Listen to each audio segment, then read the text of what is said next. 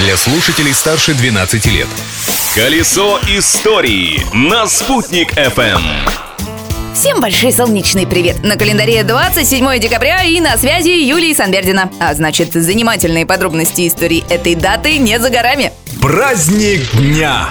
В этот день, 27 декабря 1990 года, в новой стране, РСФСР, было образовано новое ведомство – Российский корпус спасателей. С тех пор дата принятия этого постановления считается датой образования МЧС и профессиональным праздником российских спасателей. Для работы в этой структуре требуется не только большое количество знаний из разных сфер, но и в первую очередь хорошие физические данные и прочное здоровье. Его им и пожелаем. И всем остальным, пожалуй, тоже.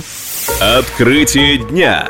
А если точнее, нововведение дня. Хотя не такое уж оно было и новое. 27 декабря 1932 года в СССР была введена паспортная система. На деле, первые российские паспорта появились еще в начале 18 века по указу Петра I. Но после Октябрьской революции 17 года этот документ упразднили, как наследие царизма. А в 32-м вернули, но не всем. Паспорта выдавались жителям городов, поселков городского типа, райцентров, а также населению Московской и Ленинградской областей. У военнослужащих, инвалидов и колхозников паспортов не было до 1974 года. События дня.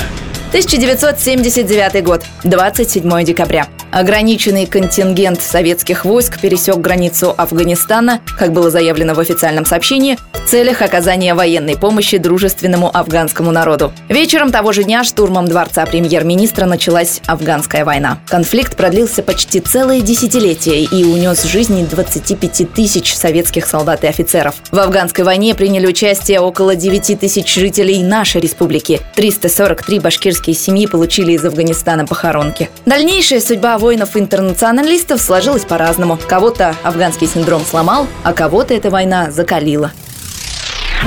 27 декабря 1970 года был принят государственный план развития физической культуры и спорта в Башкирской АССР на 1971-1975 годы. Благодаря этому плану в Уфе было построено множество спортивных сооружений и организовано производство спорт-инвентаря. Например, на Уфимском фанерном комбинате выпускали детские хоккейные клюшки и деревянные шайбы, а на ОМПО делали металлические лезвия для коньков. Да такие надежные, что были удостоены в свое время государственного государственного знака качества.